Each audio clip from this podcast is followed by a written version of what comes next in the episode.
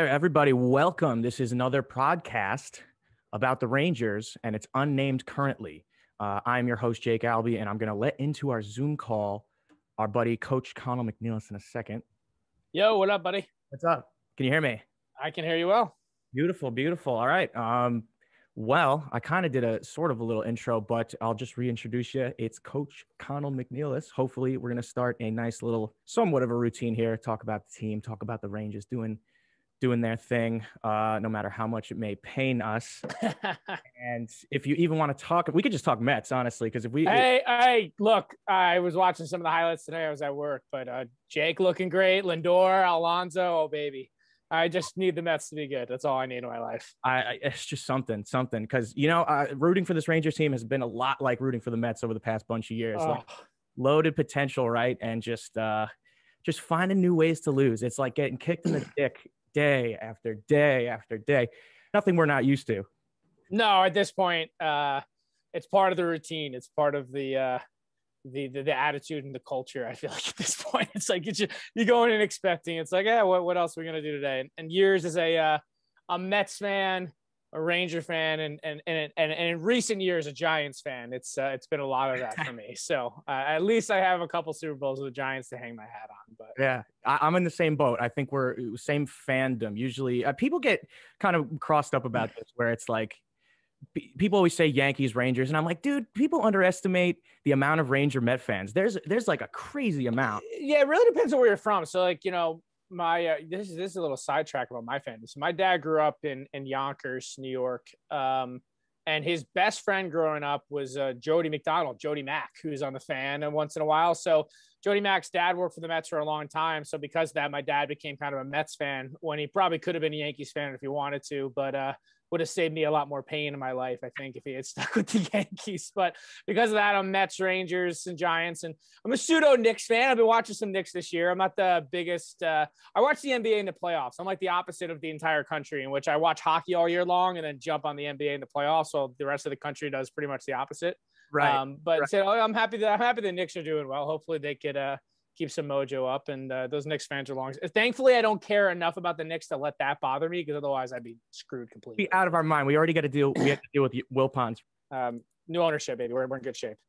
Hopefully, hopefully, this Flyer game, man. Uh, so it was kind of like which team wants it less, almost. But the Rangers probably still, at the end of the day, should pull this out. Um, again, everybody's saying the same thing, where it's like you gotta kind of grow with this team, and and we're watching, but uh, it, it was this close. We were this close. Yeah, that's like the, the the entire season. I feel like right now it's like we're this close, right? All these one goal losses. Um, I believe there's something like like like four and twelve or four and thirteen of one goal games. I mean, that's the season right there. I mean, if you go 500 in those games, we're in a playoff spot right now. So it's frustrating. I mean, I, I'm not sure what your expectations were going into this year, Jake. I mean, I was, you know, kind of like, look, I mean, if they, you know, made a run like they did kind of at the end of last year again, I'd be happy. Um, I've been kind of, you know, looking at the future as far as, you know, their salary cap situation and the offseason. Like next year's really for me, like when it has to start, like for this team to be like, okay, this is nothing but ascending here. There's no more setbacks. And this year between COVID, uh, the shortened season, um, you know, all that stuff. And, and it's just the injury bug that's just been destroying this team. It's been kind of just up and down. So I'm frustrated in the sense that I'm a fan and I always want them to win, but I think you could see big picture and like, you know, there's certainly some promising things, but that's this whole season. You just said it. It's like right there. It's like Yeah. another one goal game where they just can't pull it out. And, you know, a stat here I, I pulled out too. So, you know, uh, pretty much the entire month of March since March 5th when, when Igor went down, uh, this team's got the 29th worst five on five save percentage in the NHL. Like call a spade a spade. You need a goalie to make a save once in a while. Uh, Georgiev hasn't been good. Uh, Kinkaid, look, good for him. Good little story. His NHL career's close to over, if not like, you know, next year wouldn't surprise me if he's played in Europe or something like that. You know, it's just, it is what it is, or in uh, two years, I guess, because I think they signed him to expose him for the, uh, the draft here. But, you know, look, it's frustrating. Um, and you realize how spoiled we were with Henrik forever. And, and, you know, I think Igor is, is going to push for that kind of vein of goaltender. Um, but this team just can't buy any luck. And, then, you know, we're finally healthy with the bread man and then Fox and Buchnevich are out of the lineup. So Yeah. it's like, it's like, when's it going to end?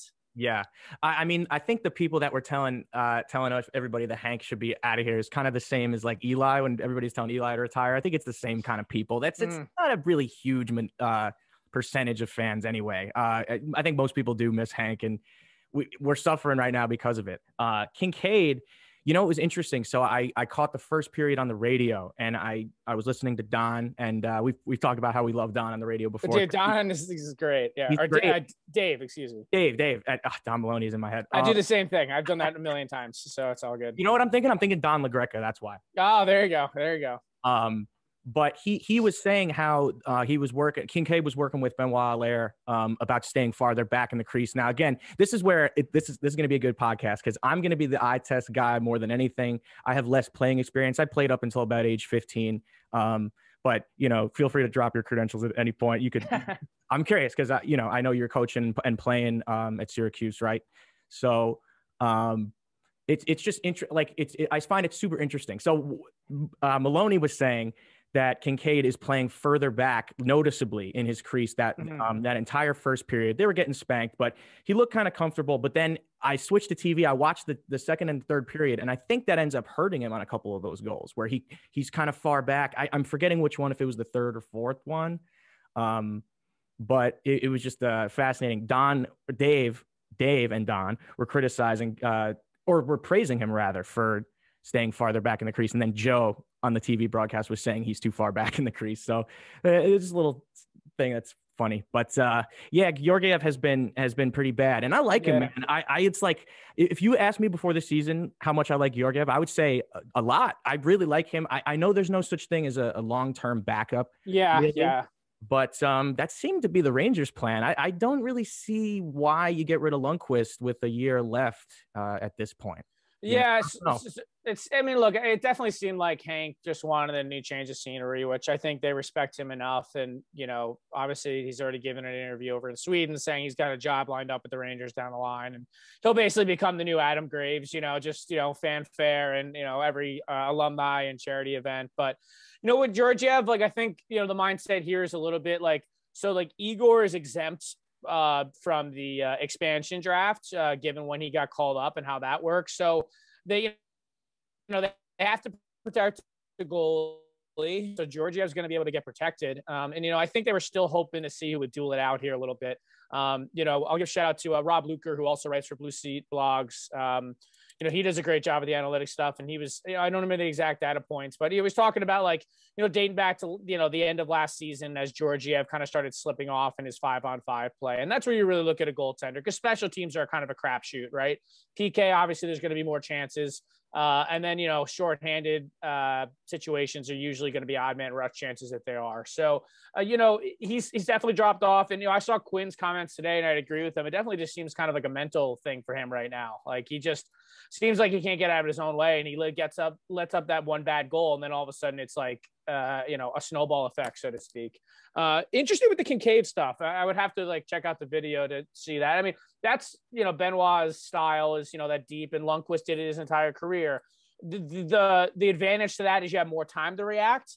Um, the disadvantage to that is if you screw up, it's probably going to get in your net rather than if you screw up and you're a little bit farther out. Maybe you have the benefit of the doubt of the puck deflecting over the net or off the crossbar or something instead of in the net. So, look, eh, right now, when this team is healthy, uh, I think you can see how lethal they can be. Um, consistency and the fact that they're the youngest team in the NHL is is is is an issue. Uh, it, it's not an issue in the sense that you know this is a big picture kind of thing, but it's like you could see that okay, this is a young team. This is a team that struggles to kind of overcome some adversity once in a while and, and kind of needs to figure out how to put it together for five, six, seven, eight games in a row. And you know you don't need to go you don't need 20 you know 12 game win streaks 10 game win streaks to be successful but you know seven out of three six out of you know six and four you know winning winning in those 10 game stretches is really what the best teams in the league do. And and right now they're essentially a, a 500 team because they've just been trading wins and losses. I mean that's what they've been doing for pretty much since the slow start. It's been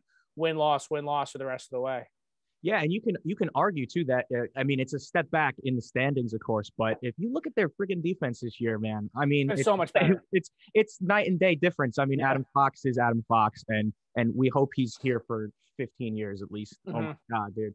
Um, but yeah, I, I, think it's you can even argue that it's not even a step back. It's kind of I, I feel like you're right. It's it more along the lines of what we expected uh, from the team this year. You know, aside from losing in the fashions they have. But yeah, exactly, exactly, and like it's frustrating, but like I, I really feel that you know they're gonna have like close to like 25 million off the books this summer between you know buyout stuff expiring contracts all that yada yada yada so a chance to make some splashes, um, a chance to, you know, guys like Lindgren is an RFA this summer. Uh, I believe Igor's contract's up. So, you know, signing like, you know, and obviously Buchnevich, what they do with him, we can touch on that in a little bit. But, um, you know, a chance to kind of lock up some guys, you know, before they really take that big next step. And I think, even though, you know, with the financial losses of the league this year due to COVID and the salary cap staying stagnant for at least another a few years here, the Rangers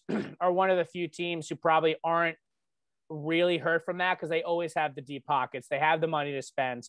And so, you know, locking up Lindgren to, you know, four or five years and, and maybe Igor to six or so um, would just probably be the smart move here before their stocks go up farther. And then Fox in another summer here is uh, is going to get the bag. So, uh, you know, he deserves all that money and, and some. So uh, I think overall, it's an I'm optimistic still going forward. I'm not overly frustrated, but you know, also it's a sense of man, you'd love to see this team get some playoff experience. And like I said, if you know they just win three or four more of those one goal games, they're right in the mix for the playoffs. At this point, uh, in the standings, what are they? Seven points out here. I'm bringing it up right now. So I mean, in theory, they're yeah, six points out behind the Bruins. Um, and it just uh, that just seems like a lot, especially with the Flyers in the way too. I'm just not sure it's it's realistic going forward here.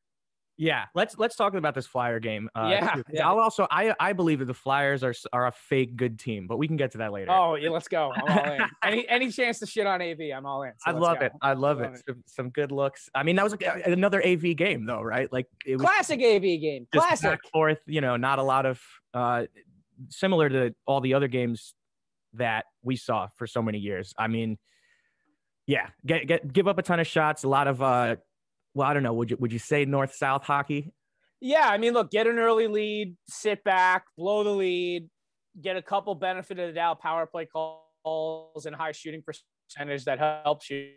And uh, you know, that was like especially towards towards the end of his tenure, that seems like that was uh, the recipe for success for him. Uh, I mean, obviously, you know, you know, the game was frustrating. I mean, uh, you know, those two early goals are tough, and I, I'm I'm happy they you know responded the way they did because um, I think we've seen them like you look at like the Boston game over the weekend or, or, last week when they got blown out and you know they went down kind of early and they just seemed to be like okay we're not winning this game so I was happy to see the the resolve there and the fight back um, but look I mean they the Flyers you know got a little bit of benefit I mean so uh, the big one I want to touch on, I believe they changed the rule this year. It was the review of the high sticking penalty. I'm glad you brought this up because I, I have in all caps right here just talking about two plays, but particularly this one. Yeah, uh, I'd never seen that. You you tell me if you'd ever seen something like uh, yeah, that. Yeah, I, I I think I think they changed the rule this year that allowed that, but I thought like there had to be at least some. I, I didn't think you could review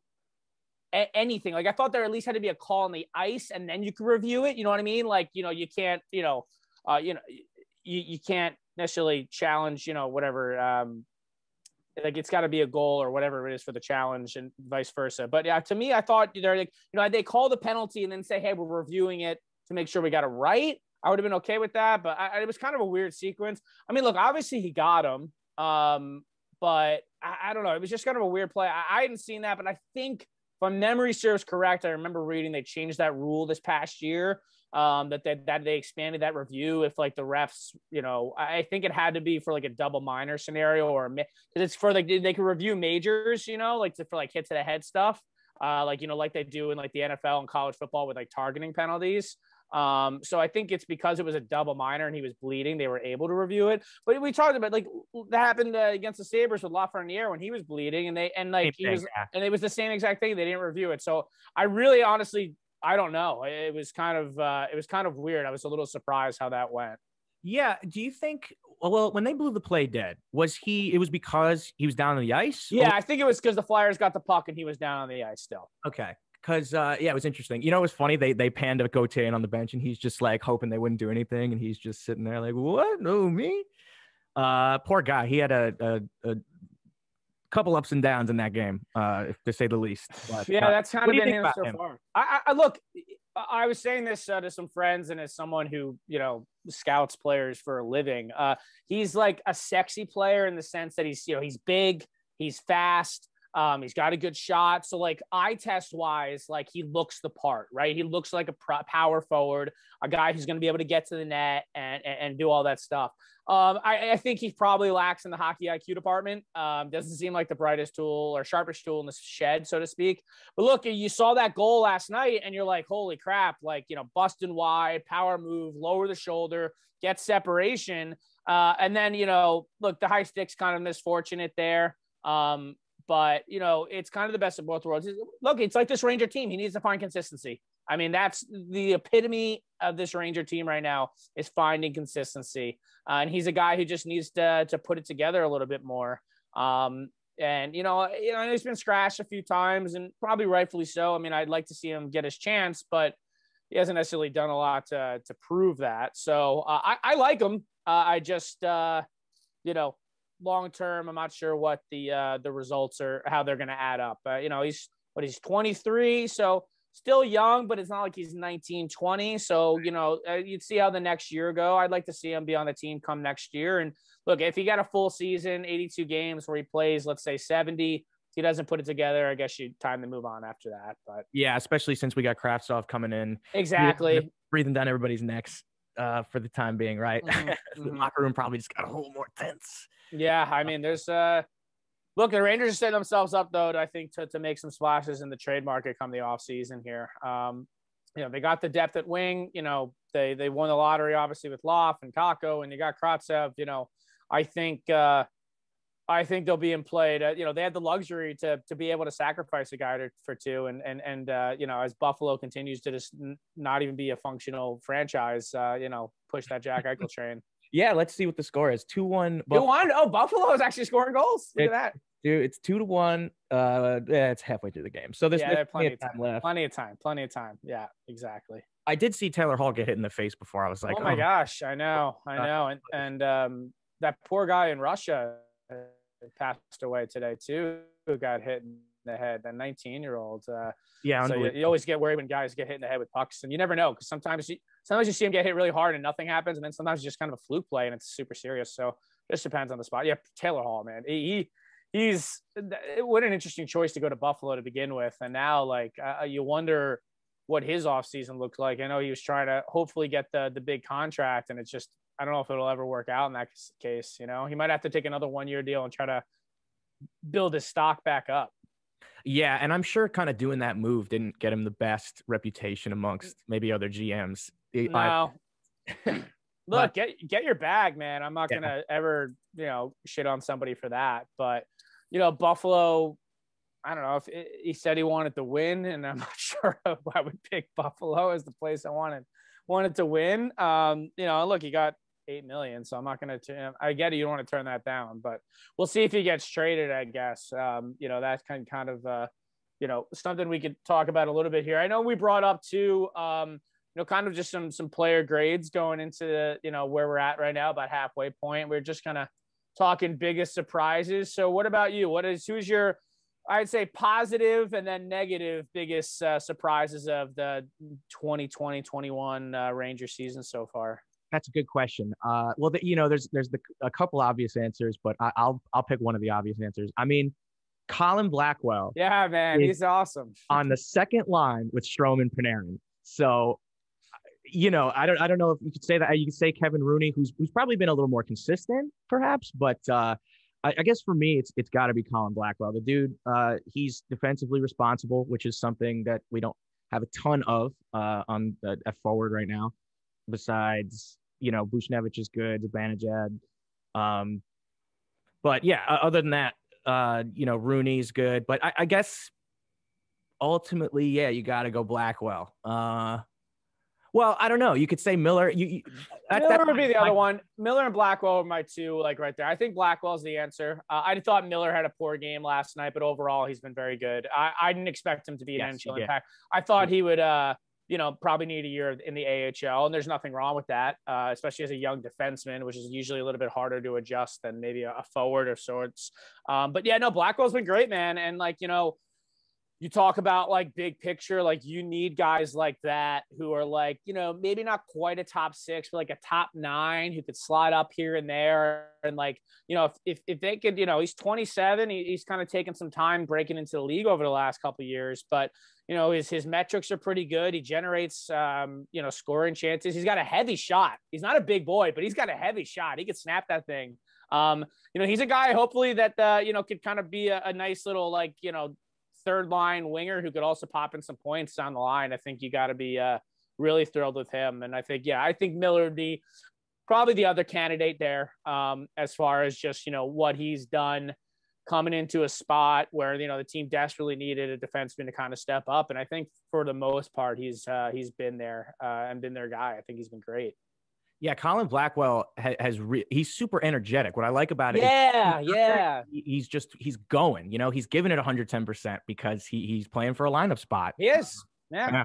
So he's got he's got a good attitude. He seems like a happy guy. Like you know, that's someone you like to have around. So you talk about like building a culture and building an environment. You know, he's a you know, he's 27, you know, going on 28. So he's a veteran in a different way. And he's a veteran who's had to work for his a- NHL spot. You know, he was in the minors and played in college. So I'm happy for the guy. And uh, I think he just seems like a good guy to have around. And I think, you know, sometimes you take for granted, you know, when you get these high end guys, whether it's, you know, for us, and Kakko, or, you know, young guys like Jack Eichel coming in the league and they tear it apart at 18 and 19. Well, look, some guys take longer to develop. And, you know, there's some merit to a guy like Blackwell who grinded it out in the minors and, and kind of worked his way up. I'm happy for the guy. He seems like uh, he gave that interview a few weeks ago and they were talking to him and he was like, look, this is probably my last shot. Like if I'm going to make an NHL career. And I'm like, good for you, man. That's awesome. So got to be happy for him there. Uh, biggest disappointments. I think there's a pretty obvious answer here. Want to say at the same time? Wait, uh, three, three, two, one. Mika Zibanejad. Oh, okay. okay. All right.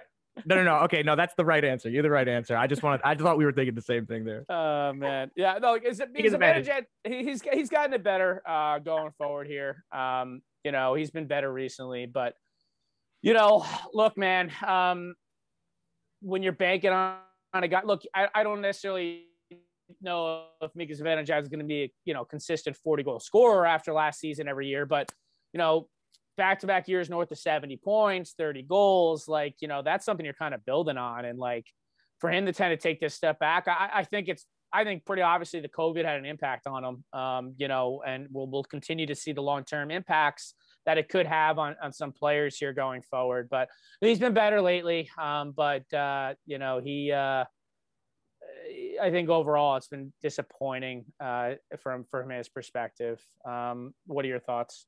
Yeah, I mean, he definitely classic NHL, right? They're not going to tell you anything affects him ever. No, of course, of course. But uh, I, I don't know. That to me, that's that's pretty um, inarguable. Is that it, it had to have had some some kind of uh, effect. I mean, it makes sense. It's your lungs, it's cardio, it's it's yeah, exactly. It reminds me of that season Richards had um, when he got he had the flu in preseason and and he couldn't he wasn't ready in time or he played the first game but he had no training camp and he had a yeah 12 year. 13 yeah that 12 13 year after a good 11 12 year so it was the lockout and then yeah he got sick and missed like all of training camp and you know look i mean i'm going through mika stats here you know 74 points two years ago and then 75 and 57 last year. That's insane. Um, and look you know talk about shooting uh, percentage. Um, you know, he had a 19.7 shooting percentage last year. So like one out of every yeah. five shots he was taking was going in. That's not sustainable. But look, wow. he's been around, you know, you know, he's a career 12.4 guy. Um, you know, and in his career as a Ranger, he is 13.5. Uh, you know, this year he's at know, 3.9. Like it's wow. just like he's gotten no luck. Uh, something that was brought up to me, I uh I used to work for ClearSight Analytics, which is Steve Valiquette's analytics company, and I did some tracking for them.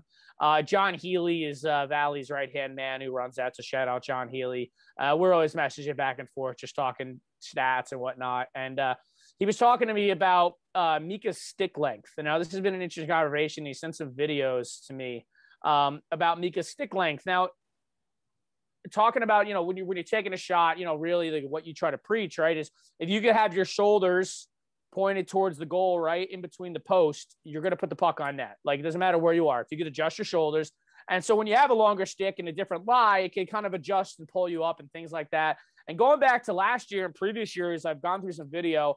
Look, I'm not sure I can confirm it, but it, to me, it looks like he's using a longer stick. Um, now, that could just be, you know, eye test stuff, and I'm trying to see, and I was comparing stuff. I was actually, you put up, uh, I was just torturing myself the other night. You put up the rest of the 18 19 season for every yeah. Ranger goal. Yeah. And I was just watching this. Um, fun fact for years, I've said the only Ranger hat trick I've seen in person was Brad Richards, actually. 8 4 win in Buffalo in 2013. I uh, went to Syracuse. So I usually go when the Rangers are playing in Buffalo. Brad Richards' only career hat trick. I was watching the other day and I was at this game. I didn't realize Jimmy Vesey had a hat trick for the Rangers, and I was actually there for it. But it was such a forgetful win in March of 2019 when the Rangers were, you know, selling everybody off that I actually forgot. So I guess I've seen two hat tricks. I just didn't remember it. Um, but yeah, talking about stick length, you know, I, am not sure if he's adjusted it. And players are always playing with that stuff, you know, and that's the benefit of being an NHL player. You can get a billion sticks to fool around with. But I wonder if that's something, and you've seen it a few times this year actually, where he's actually like gone for a one time and he's choked up. Like his hand has not been on the top of the stick, and like you're choking up, like he's going for a bunt. Um, I've always used a longer stick. Obviously, I didn't play in the NHL, but I like using a longer stick. But I was a defenseman too, so like it's kind of like lacrosse. You know, you usually use a longer stick just for that. If you're taking one timers all the time, a longer stick with a changing of a lie could be a lot. So maybe that's something with him. I don't know. Um, that's something you'd he'd have to confirm himself. But uh, yeah, you know, I just uh, I hope he's healthy and you know it adds a wrench into what the future for the Rangers is, given that his contract's up next year. Yeah, and and I think I believe Ryan and, and Greg said this on uh the Blue Shirts Breakaway yeah. podcast. Yeah. I think I think we um we actually have more questions after this season than answers. Like we you have, know, you're probably have, right. You're you know? probably right. So it, it's it, we'll, we'll see. I, but something like that is is so interesting because he's not even really taking the one timers. Like the last bunch of games, he's just he's either he's doing yeah yeah they're moving him around and he's just kind of like tapping it a little more. I mean, what could that be? It's got to be mental, but but how does your coordination just I don't know, change. Like, dude, that was a, a, almost a guarantee for the past bunch of seasons. I mean, I, I can think of now with his first couple seasons, whatever the home opener against the Avs were, um, couple couple years yeah, back. Yeah, that was 17, 18. Yeah, yeah, yeah. Uh, and power play goals, and the power play sucks this year, and and he's part of the reason. But um, you just got to wonder, like, why can't he translate that? Um, yeah, it's uh, you know, like I said, we talked about the COVID stuff, but yeah, I mean, look at his last few years. I mean, that first you know full year in New York, 16, 17, he was hurt for a while, but he still had 37 points, 14 goals and 56 games. You know, going back to the past three years, I mean, 27 goals in 72 games, 30 and 82, and then 41 and 57, which is obviously unsustainable for anybody not named probably Alex Ovechkin. Um, but you know, yeah, it, it's really interesting. Like, and I think at this point, I think COVID was the early physical um, barrier for him, kind of getting his legs back, and we know that has impacts on on lungs and and and all that stuff.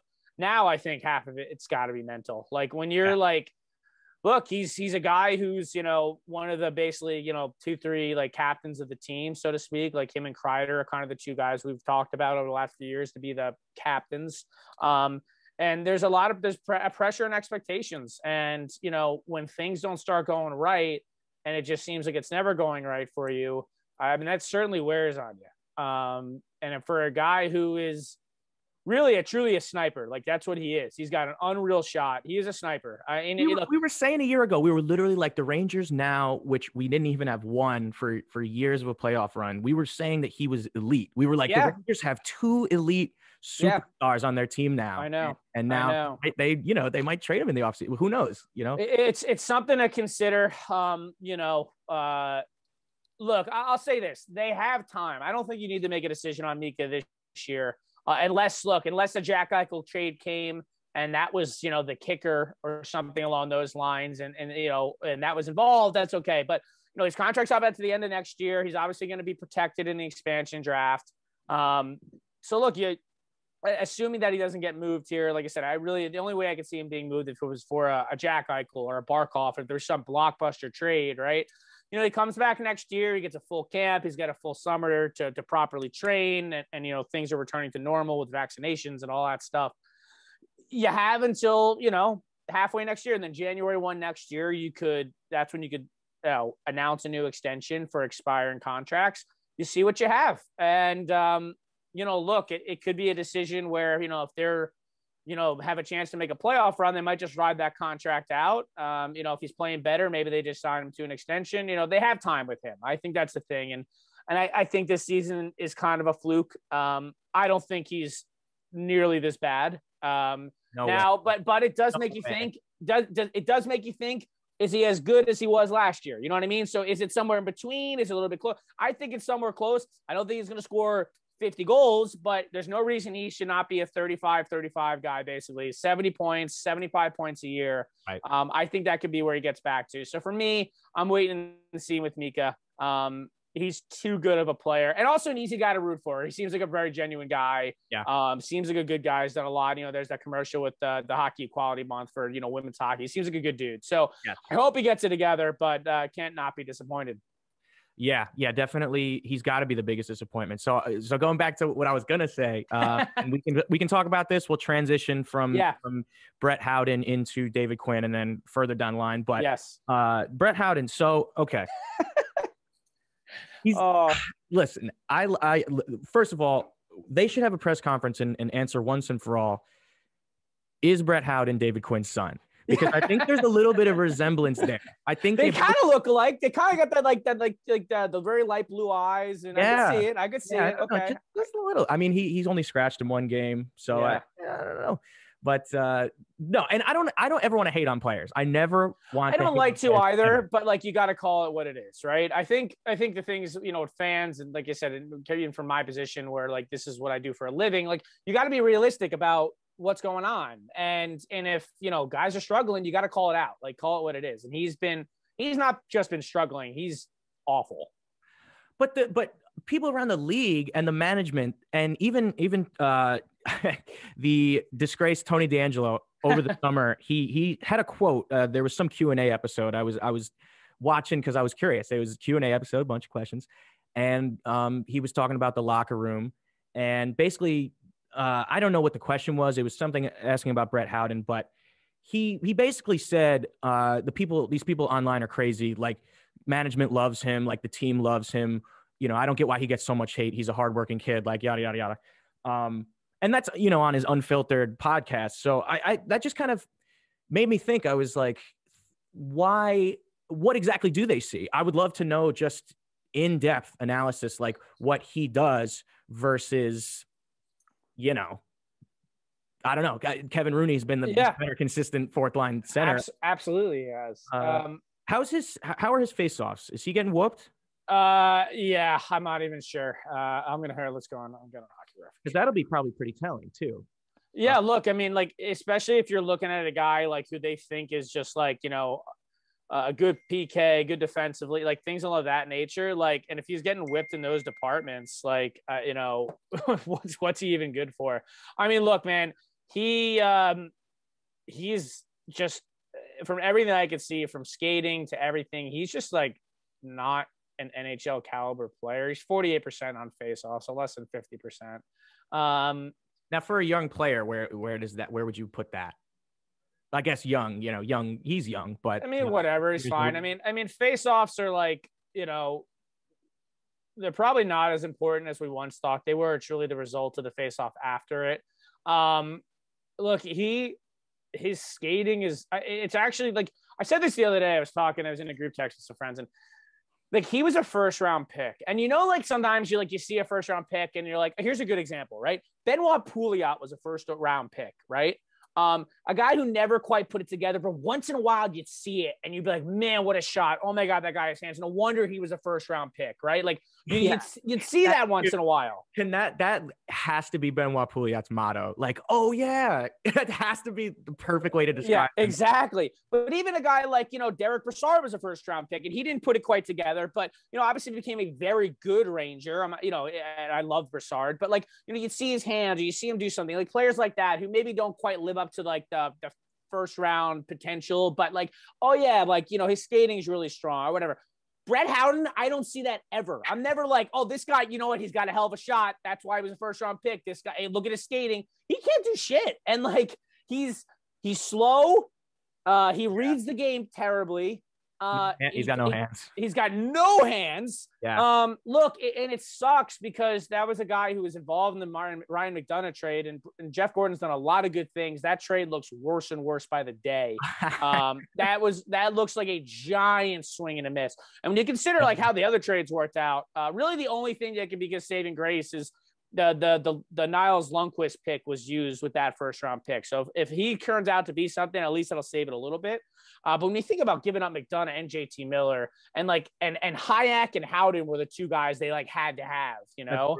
Uh, yeah, that's not. And, and, there's no Sergachev like at the time we're talking about at the time. Talking no, about uh, no. somebody else too. I forget. Yeah, but like it's uh it's disappointing. And you know that's a guy like okay, like you know they they brought him up when that first year and he was okay, but like he's clearly a guy like who probably would have benefited from AHL time. And once again, like, you know, there's nothing wrong with that. Like, not everybody's going to turn into a first line superstar. Like, you know, look at those Red Wing teams for years um, with like, you know, Zetterberg and Holmstrom, all those guys, they played like 100 plus games in the AHL. They would let these guys develop and then they'd bring them up. And look, you could, it's a bit more benefit of the doubt when maybe you're a good team like those early 2000s Red Wings teams had. But you know, there's nothing wrong with like letting a guy develop. And um, you know, it's it's I don't know, like you said, I'd love to know, I'd love to be in the room. I don't know like what it is they see that they consistently think he needs to be here. I mean, Right. And uh, the fact that he has no NHL game or AHL games rather, right? Yeah, exactly. Zero.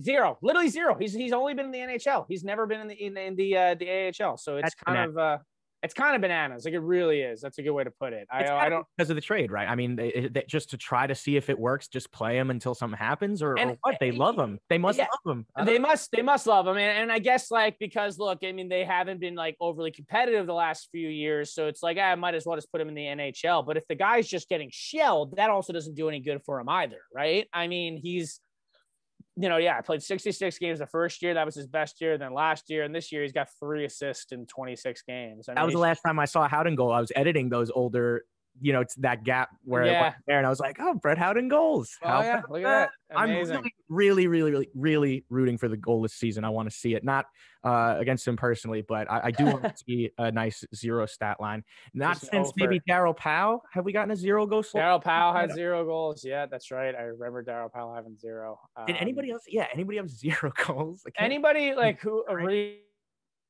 Glass had one. history who played like a substantial, like maybe over half the games. I don't remember. Even Tanner Glass got a few. did uh oh did Brashear score any? It's a good question. Brashear didn't play that much. He was like out of the lineup. Like yeah. I, am gonna say Donald Brashear. I'm not even sure he played 50 games for the Rangers, but um, you know, I, am not sure. Although yeah.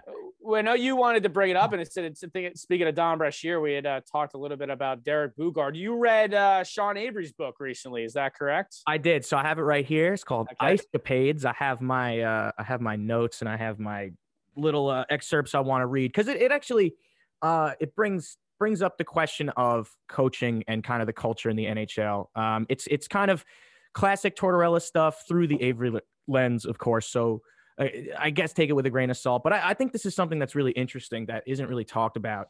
Uh, just uh, being a player, um, being coached by John Tortorella, I just thought this was interesting and something that I had never heard previous to uh, reading this book. Yeah, but bring out what I said. I, I, haven't got a chance to read it yet, but obviously Avery is an interesting character, and so is Tortorella in his own right. So, um, yeah, it's definitely something I got to look into. But I know you wanted to bring up a few points, and we'll kind of use that to kind of spin off and uh, and, then go from there. It basically and it relates to the Rangers because it's all during this era. I Yeah, it's- highlighted yeah. it for us because we would have loved to have seen behind the scenes what Oh, what the players were thinking because uh, this this season is not that long ago. So this kind of picks up right after they lose Game Seven against the Caps, um, and it's this summertime. Uh, it's the summer after it, so I'm not sh- quite sure what year it is. Maybe- Oh, 0809 is when they lost to the Caps. Yeah. So Avery, they traded for Avery at the 07 deadline. Um, so and then 0809, this that's when he signed with Dallas and then got put on waivers and whatnot. So yeah, yeah. yeah, he talks about all that how he he signed with Dallas and he had he had no intention of staying pretty much the whole time, but uh, amazing. nonetheless, so Tortorella. So this this is Sean Avery on John Tortorella. Um, his quote. I got a couple, but this one is funny. So he says Torts has a reputation for being a hard ass, but if you but not if you know him as a player. We used to laugh at him all the time. There was always someone in the dressing room who wanted to take their skate and decapitate him, or take their stick, take their stick and whack him over the head with it. Marian Gaborik despised him with every bone in his body. Yeah, yeah. Even Hank, an even-keeled Swede who is usually in his own world, thought in his own world thought Tortorella was a terrible manager of pro athletes. So that's one. that's one time he takes a shot at him. Another one. Uh, he says Tortorella was a guy who coached to tie and hoped that Hank would be the difference in goal. Uh, We all hated it. And even a guy like Ryan Callahan, who flourished under Tortorella, hated it because his body was falling apart under his regime. He'd make guys block 20 shots a night and then do it again the very next day. There are days now where I look back and think I should have walked into Glenn Sather's office and said, Let me get out of here and I could save us a lot of headaches because I could see the future. And I also had this hope that I could cha- change Tortorella's mind. He's talking about uh, he he does say in this book. I, I, looking back, I don't know if I remember it. I mean, he did he did play well when he was in the lineup, and they they had a great record with him in the lineup. So they did. They did. there, but it's also uh, it seems like in his eyes that the better he played, that you know Torts was scratching him.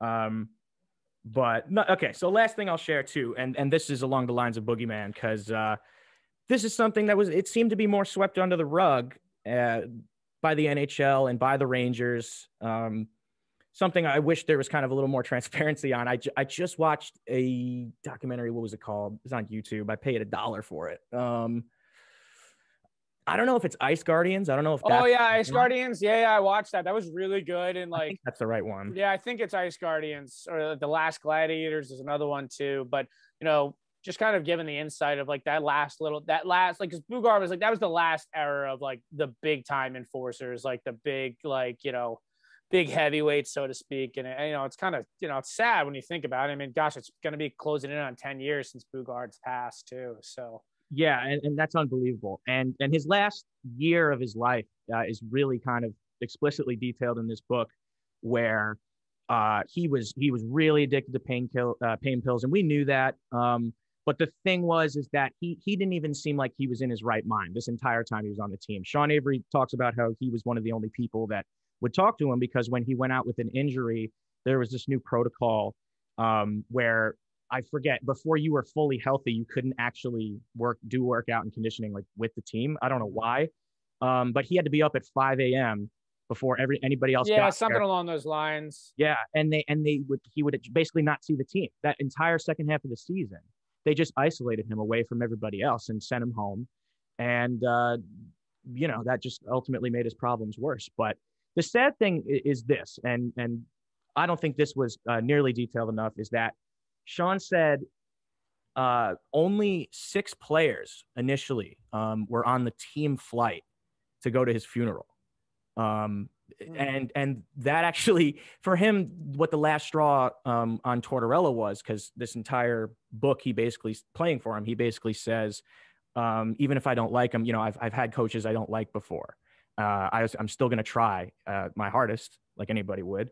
But he said his last straw was uh, was with Tortorella when he didn't go to the um, funeral for Boogaard. And and how unheard of that was at least he made it seem uh, and so he he called uh, I believe, and and he made the rest of the team go. And he even said that some of the players, like w- some of the players, went to the funeral, and then they, but they were still partying that night or something. There there was a whole whole bunch of partying stories in this book, um, as you could imagine. The, the good ones spanning from his, early in his career, where he was a part of those um, I believe it was the last Red Wings Cup. Yeah, 0102. That's when he came up. Six. Hall of Famers. Yeah, yeah. He's hanging out with six Hall of Famers, and they loved him, and that ultimately, um, that reputation brought him around the league again. When he came back with the Rangers, Shanahan was there, and um, you know, I think Jagr liked him previously. Yeah, yeah. Um, as far as I know, they had a decent relationship. So, but I'm curious what you think. I guess on on a, to- a coach like Torts, if you've had a coach like that, um, if there needs to be a, a, significant change in the NHL locker room, uh, maybe where we're headed. Any thoughts on that? yeah, I mean, I think Torts is like that last like generation of old school. I mean, I think we've seen him sort of adapt, like he's become more like analytically savvy, but he still has like the benching with Dubois and now and all that stuff. Like, eh, I think Torts is a guy who clearly has like an expiration date. You know what I mean? Like, you're he's not going to be there for eight nine years. He's going to be there for like three or four. Uh, you know, I I know publicly Gaborik didn't like him. Uh, you know, never confirmed, but a lot of talks that Lundqvist had a had a say in him getting fired after they lost to the Bruins in 2013 in the playoffs. So yeah, you'd have to think so on that. Yeah, yeah, and Lundqvist is a guy who you know deserved that kind of respect, and he should have that kind of say in the locker room. Um, look with Avery and like you know the the Boogaard stuff is sad because I, I, remember when he died and like I, you know I was still what I was I was 17 and you know you think about it you don't really know like the the real details. And now growing older, like, you know, we all have known people who've had addiction problems. Um, you know, I've, I've had some friends who have dealt with that and like, it's a, it's a devil, man. It, it's the worst. And so like, you know, I think now the NHL after a few years there, uh, where a couple of those guys passed away. And so, you know, seemingly all those fighters, so to speak, whether it be overdose or, or suicide, I think the NHL has taken a little bit more seriously, but you know, uh, Gary Bettman still denies like the effects of CTE, like from fighting and hitting and stuff like that. Like, a couple years ago, he gave an interview. He's like, "Oh, well, there's not really any conclusive evidence," and like oh, to not take to yeah. not take ownership of that stuff, like um, is just like juvenile, and it's so so just you know just trying to shove it under the rug and you know, it's really sad with Boogaard. And I'm just looking at his like elite prospects and hockey reference. I can't believe it's been 10 years with him. Uh, back to Tortorella. Look, I think, I think toward we see the NHL just hire the same coaches over and over again. So I don't know how long he'll be around. Looks like he's well worn out his welcome in Columbus. I think that he's not going to be back next year. I don't know if they'll fire him, but I know his contract's up. I know on 31 Thoughts, Elliotte Friedman and Jeff Marek were talking about that, his contract's up. So they just might not just give him a new contract and make it easy. Um, but, you know, and look, Avery was a character and he talked about how he kind of created his own character in order to to motivate himself and all that. But it's also a super effective hockey player. And like yeah. I, I, remember uh like there's that like 11, 12 like run, like you know, the black and blue shirts. And look, they were so easy to root for with how hard they played, but you know, how long term is that? Like you talk about Ryan Callahan, who was like one of my favorite players ever, and like, you know, his body just broke down. I mean, Dan Girardi's body just broke down. I mean, like all yep. that wear and tear that you know they had to go through and like you think they also had the best goalie in the league in his prime at that point, why they felt like they needed to block a bazillion shots in the game when you had a guy who was probably going to make those saves. You know right. I mean? Best, best uh, goalie in the league. It, best goalie in the league. You had the his the whole guy the whole class of guys that came up uh, under Torts, right? Um, Callahan, Dubinsky, Girardi, Staal, four guys who essentially, yeah, they're they just played so hard, and who knows if that took years off their careers. I mean, Girardi probably should still be playing, and Callahan should probably still be playing. But, you could argue it. You could argue yeah. it. I mean, you know, it just shows you the wear and tear. And then you know, ga- you know, look, the Gaborik trade leads to getting Brassard, and it opens up the door for other things. So you know, uh, you don't you don't nix that, but Marian Gaborik was also a two-time 40 goal scorer for the Rangers, and we talked about you know with Mika earlier, like doesn't just grow on trees, and um, you know, Torts is a guy who definitely wears on guys. And look at the NHL level, man. I mean, these guys are professional athletes. Like you know, they're they should be ready to play and motivated. And, and is that old school, you know, Knute Rockne speech kind of guy. Well, look, if you have really good players, I don't think you need to do that every single game. They should kind of just let them do their thing. And he's clearly a guy who uh, doesn't seem uh, seems to need to make sure that uh, people know he's in the room, so to speak. You know, with between the benching and you know he had that quote a few weeks ago with uh, Pierre Luc Dubois. He's like, oh, I don't. The last thing I want to do is bench a player. I'm like, fuck off. No yeah. way. No way. No way I buy that. Like, come on with that, man. Like, uh, yeah, it, he's, he's definitely got an ego. I mean, all those guys look like it. When they had him and Laviolette going back and forth on oh, yeah. seven, I'm like, oh, battle of the friggin', you know, two coaches. Oh, absolutely. You, you've seen all the stuff with like Babcock that's come out and just like the ego right. and the mind games. And it's like, same kind of guy. Yeah, exactly. It's like, man, he's like, you know, there's a reason that the the coach is the first one to get fired. You're the easiest one to get replaced. So like, you gotta kind of know your place a little bit. Right, and on, on the vein of head coaching, this will be the last question. Just uh, in in the shortest of ways you could you could uh, describe it. Like, w- what would you say about David Quinn? Do you think the Rangers can win going forward with him, or do they go away? They get somebody else when it's time to really get cooking here? here's what I'll say about David Quinn. I uh, I loved the hire when it happened because it was an outside the box hire. It was a college hockey guy. I'm a college hockey coach, so there's some bias there. But um, look, I, I like that it was different. You know, a younger guy. Um, and, and and I and I think there's some merit to David Quinn. I really do. I'm not sitting there just like you know dumping on him every game. Here's what I I've said this a few weeks ago. I was talking about it in the plug the Blue Seat blogs again in our group text. Um, I think David Quinn's an average NHL coach he clearly, clearly struggles with game management. Um, his roster decisions haven't been overly well uh, done well. Um, in game, like when to shorten the bench, you know, when to read the situation. He, I, I think he struggles with that.